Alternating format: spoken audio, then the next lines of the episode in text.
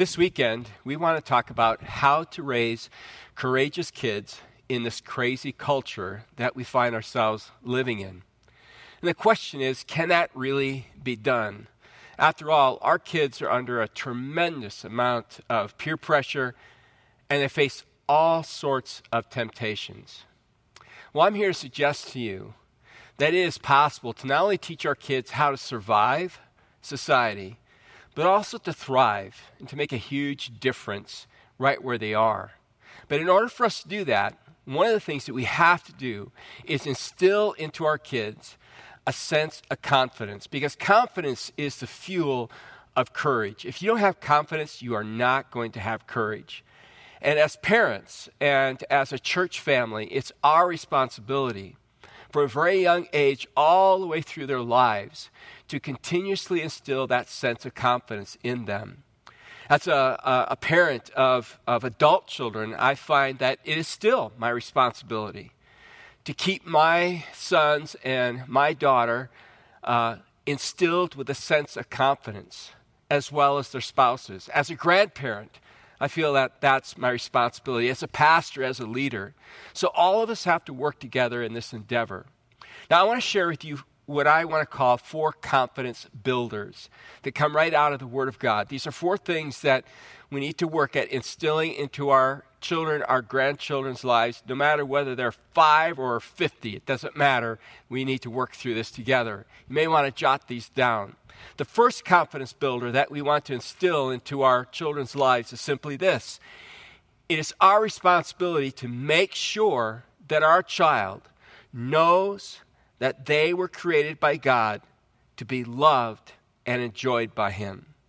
So, the first aspect of confidence I want to build in my kid's life is that sense that they were created by God to be loved by God and to be enjoyed by God and to turn around and love God and enjoy God in this reciprocal relationship. I love what it says in Psalm 139, if you want to turn there.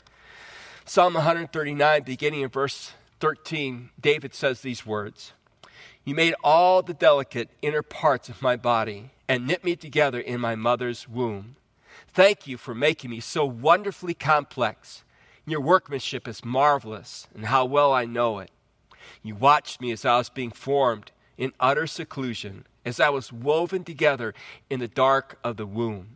You saw me before I was born. Every day of my life was recorded in your book. Every moment was laid out before a single day had passed. How precious are your thoughts about me, O God. They are innumerable. I can't even count them. They outnumber the grains of sand. And when I wake up in the morning, you are still with me. Those are profound words. And it's not simply poetry. That's truth. God loves each and every one of you. And God loves our children. But it's our job to convey to our kids that they are loved by God. It's our job to convey to our daughters that no man will ever love them more than the Lord Jesus loves them.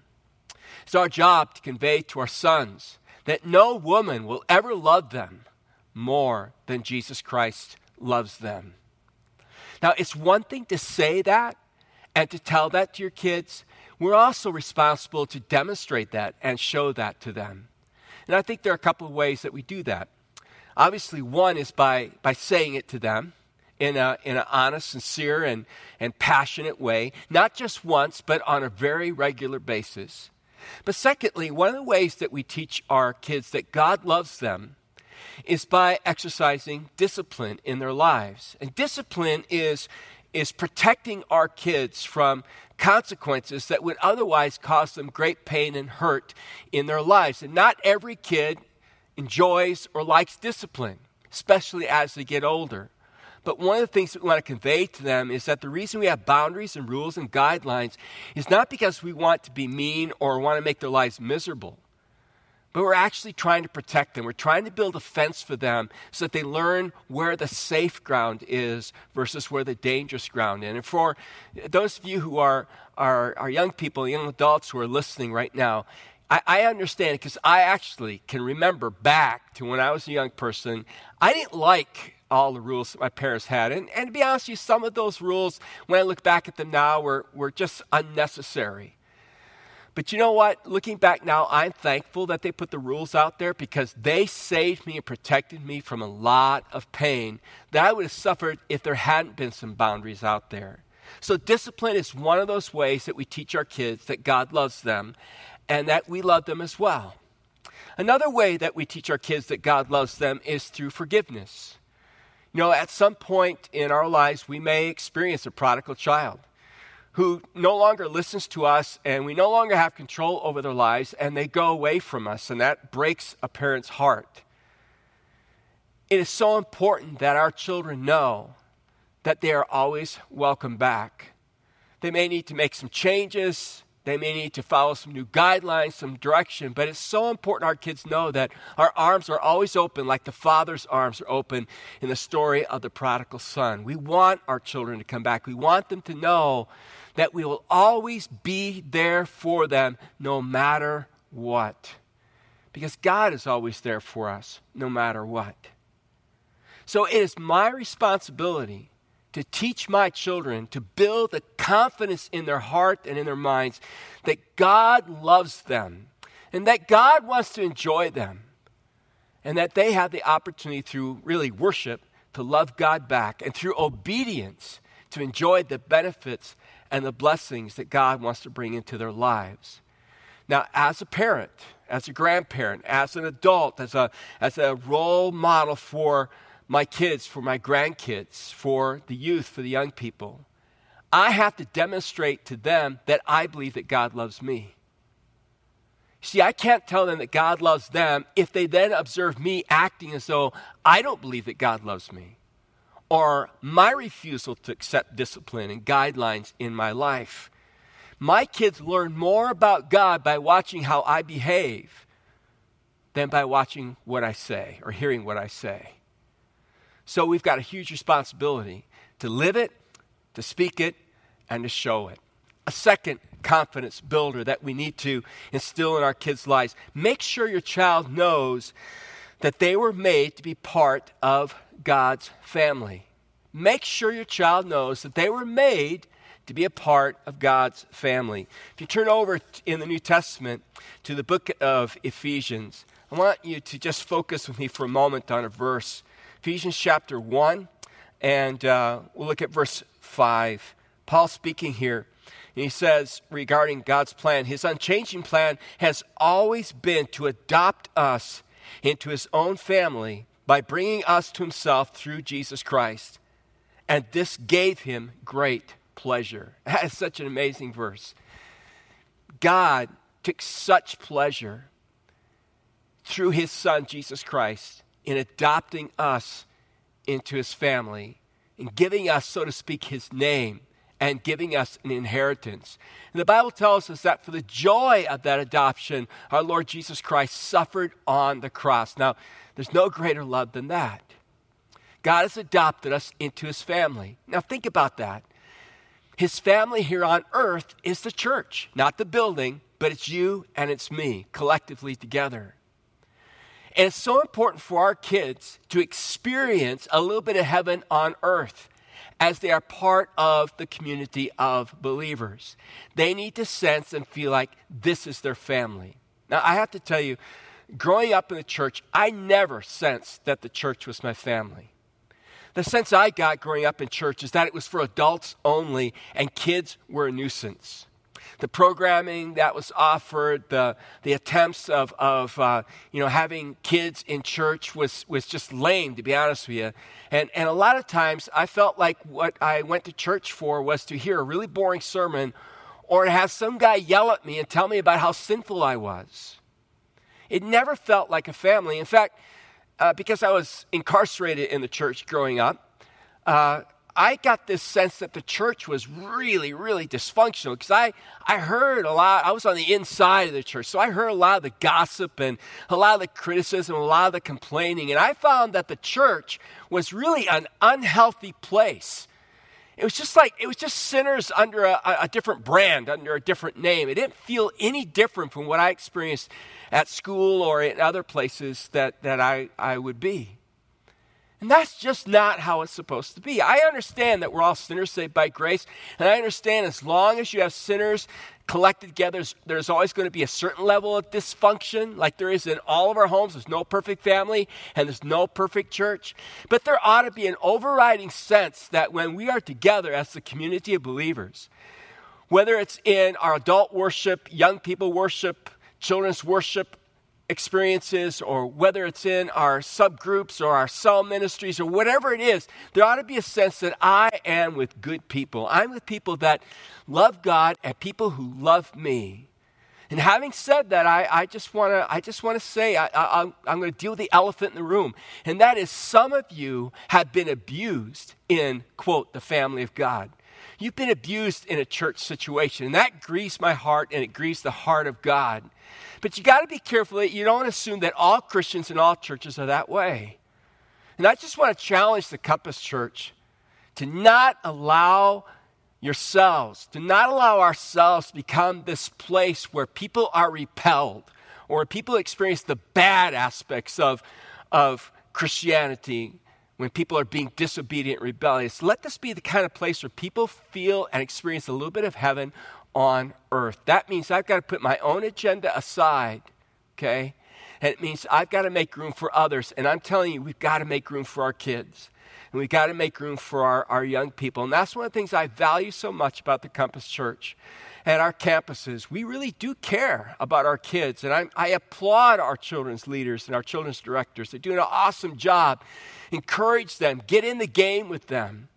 And I, I, have always appreciated how we've also included our, our youth in our, in our worship services. And, you know, that's why we have different styles of music, and that's why we try to arrange the music differently so that, so that they feel like we're speaking their language as well. You got to stop thinking about church for me. We've got to start thinking about church for our kids and that next generation. Because the statistics tell us that after our high schoolers, Christian kids, after they finish high school, they are not going back to church. And I'll tell you, one of the reasons they're not going back is because church doesn't feel like a family. And I know enough to know this that people are longing for a family experience. So we got to instill that confidence as a community of believers into our children and into our young people as well. Number three, Make sure your child knows that they were created to become like Christ. I think it's pretty cool. Make sure your kids understand that they were created to become like Christ. You know, one of my favorite superheroes growing up was Superman. And I always loved that part, you know, when, when there was an emergency and he'd take his glasses off, remember, he'd go into a closet or a phone booth and he'd start unbuttoning his shirt, and out would come the big S. Superman was on the scene. You know, we've got to teach our, our kids and our youth that, that there's a big C in their life. That is Christ. And they had the opportunity to experience his presence in their life. That's just amazing. Think about that. God has invited you and me to experience his supernatural presence in our life. Turn back, if you will, to uh, Romans for just a moment. Romans chapter 8 and verse 29 talks about that. In Romans chapter 8, verse 29, it says, For God knew his people in advance and he chose them to become like his son, so that his son would be the firstborn with many brothers and sisters. God has chosen you and me to become like his son. And that doesn't mean that I'm trying to imitate Christ who's outside of me, uh, because that's impossible. None of us could be like Jesus in our own strength. What it means is I, am going to let Christ become himself in me, and I'm going to experience his presence in my life. The sweetest moments in my life are those moments when I let go and I truly surrender to His presence and let Him take over. But you know, one of the ways that, that God shapes His presence in our life is to take us through challenges in life. And God uses those challenges in our life much like a sculptor sometimes uses a knife to kind of cut away the excess clay, to refine the figure to what he wants it or what she wants it to ultimately be. Unfortunately, oftentimes we face suffering and difficulties. We resist it. We get angry with God. We see it as God trying to mar our image When in reality, what God is doing is He's using that suffering in our lives to bring out His Son. Not just for us to experience, but for others to see happening in our lives the fruit of the Spirit. We talk about love, joy, peace, patience, kindness, goodness, faithfulness, self control.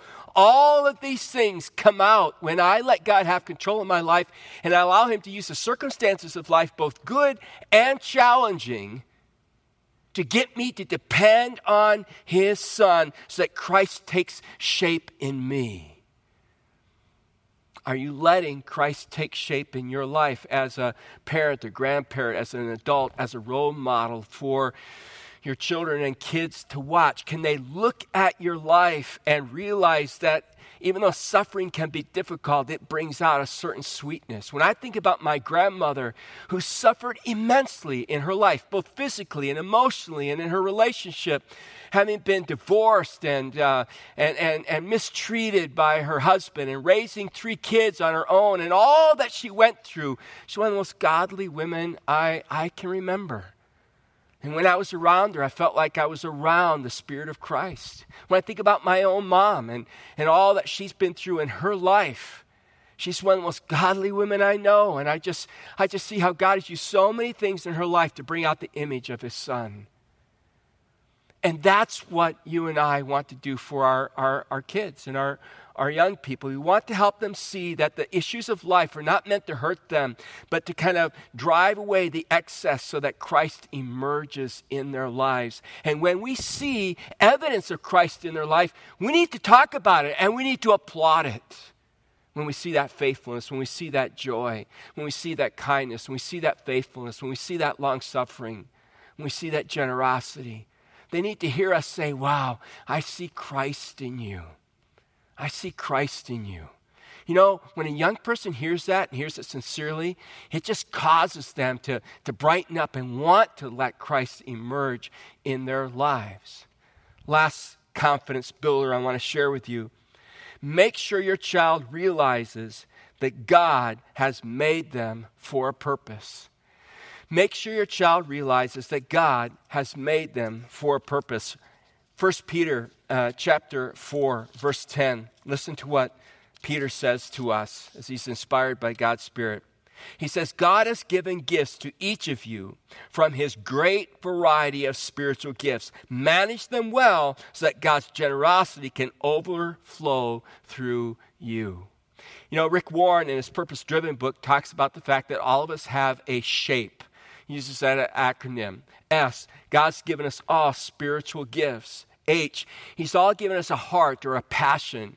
A, He's given us certain abilities. P, He's given us unique personalities. And E, He's given us all a variety of experiences. And God uses that shape in each of our lives for a purpose so that He can use our shape to advance His work on this earth to bring people to Himself and to help those of us who are believers grow in our faith walk with God. I want to encourage you to instill within your children that God has a special and unique purpose for their lives. I want to challenge you to, to uh, uh, encourage them to think about full time ministry. You know, I, I hear more parents discourage their kids away from full time ministry because it's not lucrative or because it's a, you know, a life of hardship or they may go away to some other nation or country. And that always, it's such a downer to me. We act as though serving God is kind of one of the lowest jobs that you could ever have. Now, that doesn't mean that all of our kids and our young people are going to be called in full time ministry in a professional sense, but even if they're going to be doctors or businesswomen or businessmen or engineers or teachers or whatever it's going to be, we need to help them see that that's their ministry. And God's given them a unique shape in that area, which God wants to use to influence the people that they will be near and around to focus toward Him, to experience Him in their lives. Now, how can my kids understand their shape if they don't see my shape? If they don't see the spiritual gifts God's given me, the passion God's given me, the ability, they don't see in my life the experiences that God has blessed me with. They don't see how God is transforming and working in my personality. If they don't see that, if they don't hear me talking about it, then they're going to disregard this God shape in their life as well. So if you and I want our kids to live courageously in this world, then we have got to make sure that on a regular, regular basis, we are instilling confidence in their lives. Not just by what we say to them, but also how we act towards them and how they see us living our lives should cause them to want to live their lives for Christ as well. Let's pray. God, thank you so much for inviting us into a relationship with yourself. And in these difficult and challenging days in our culture when we are apt to retreat or to cocoon ourselves within the wall or the fellowship of the church, God, I thank you that we can, we can actually penetrate this world and with confidence and courage bring it the redemptive hope that is found in Christ, in Christ alone. God bless the Compass Church. Bless every parent, every grandparent, every leader, everyone here who has any influence at all, Lord, on kids, on young people. May we pour ourselves out into their lives that they might experience you in a radical and transforming way so that they change the world around them. In Jesus' name, amen.